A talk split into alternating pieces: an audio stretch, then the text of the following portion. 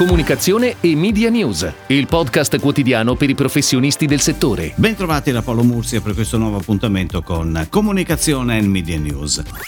L'altro giorno abbiamo dato notizia dei trimestrali dei grandi gruppi radiofonici americani, oggi invece ci occupiamo dei dati sempre trimestrali di alcuni grandi gruppi editoriali italiani. Migliorano i conti della Mondadori nel terzo trimestre registrando tra luglio e settembre ricavi per 253 milioni di euro. Il trend mostra un forte recupero rispetto al primo semestre 2020 fortemente condizionato dalle conseguenze del Covid. La raccolta pubblicitaria sul web ha mostrato una crescita del 7% circa, arrivando a pesare per il 56% dei ricavi pubblicitari del gruppo tra giugno e settembre. Complessivamente, tra gennaio e settembre, la raccolta pubblicitaria della Mondadori Media ha registrato una contrazione del 37% circa a livello totale. Risultati migliori delle attese del mercato per Mediaset che chiude i primi nove mesi del 2020 con un utile netto di 10,5 milioni di euro, un risultato certamente in calo rispetto ai 92,1 milioni dell'esercizio precedente ma migliore delle stime degli analisti. Il terzo trimestre è stato in particolare positivo, con ricavi in aumento del 4,1% in Italia. La raccolta pubblicitaria di Mediaset risulta in calo del 14,5% nel nostro paese dall'inizio di quest'anno, con una ripresa però registrata da quest'estate, considerando che, come ha detto il managing director di Publitalia Matteo Cardani, agli analisti nei primi sei mesi del 2020 il calo è stato del 24,5%. Ed ora le breaking news in arrivo dalle agenzie a cura della redazione di Touchpoint Today.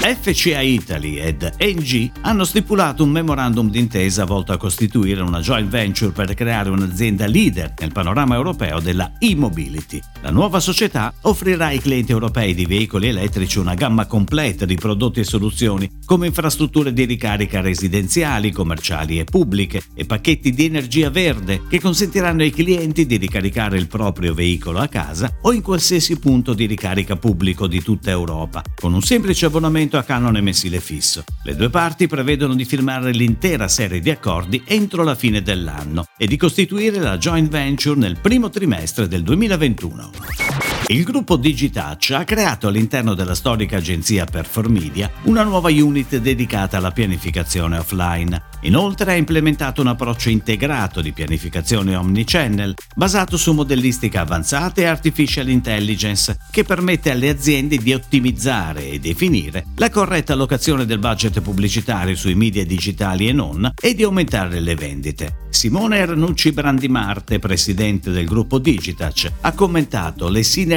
attivate tra i nostri strumenti tecnologici e le nostre competenze in ambito media, omnicanalità e artificial intelligence ci hanno permesso di dare vita a una soluzione innovativa che può realmente offrire ai brand uno strumento di controllo efficace del ROI rispetto alle attività di marketing e comunicazione e può dare un boost alle loro vendite on e offline. Dal primo dicembre Luca Dini è il nuovo direttore del settimanale F, il femminile di alto target di Cairo Editore. Marisa De Michei, che lo ha diretto dal primo numero, lascia la direzione d'intesa con l'editore e continuerà a collaborare con la testata. Dini, che sostituisce De Michei anche alla direzione del mensile di moda e bellezza Natural Style, lascia Condé Nast Italia dopo quasi 18 anni. Attualmente era direttore editoriale della Multimedia Communication Company e direttore di AD e Traveler. Secondo quanto emerge dalla ricerca GFK Who Cares Who Does sulla sostenibilità e le preoccupazioni ambientali, un numero crescente di consumatori sta modificando i propri comportamenti per effetto della crescente sensibilità ai temi ambientali. A livello europeo una famiglia su tre, il 35%, ha smesso di acquistare determinati prodotti e o servizi a causa del loro impatto negativo sull'ambiente o sulla società. Anche i consumatori italiani si dimostrano molto attenti alla sostenibilità. Il 30 30% dichiara di evitare prodotti con imballaggi in plastica, il 36% ha smesso di acquistare certi prodotti e servizi a causa del loro impatto negativo. Una percentuale che sale al 65% per il segmento degli eco-active, che comprende i consumatori più ingaggiati dalle tematiche ambientali. Gli italiani sono in media ben disposti anche rispetto al tema del riciclo e dichiarano di riciclare molto di più rispetto alla media mondiale. Il gruppo bancario cooperativo Cassa Centrale prosegue nel percorso di consolidamento della propria presenza sul mercato, con il lancio della prima campagna di comunicazione a livello nazionale, giunta al termine di un percorso di rebranding e di evoluzione identitaria che ha visto coinvolte le banche di credito cooperativo e le società del gruppo insieme alla capogruppo, oggi riconoscibili da un unico pittogramma, tre quadrati di diverso colore e dimensione che richiamano i protagonisti principali del gruppo, identificando le banche, le società e la capogruppo all'interno di un logo dalla forma compatta, lineare e geometrica che ne rappresenta la sintesi. La prima campagna di comunicazione multicanale sarà on air in tv a partire da domenica 15 novembre e sui principali quotidiani nazionali a partire da lunedì. Nello spot realizzato da The Big Now e Gary Bowen si raccontano i valori più rappresentativi per il gruppo e la centralità delle persone.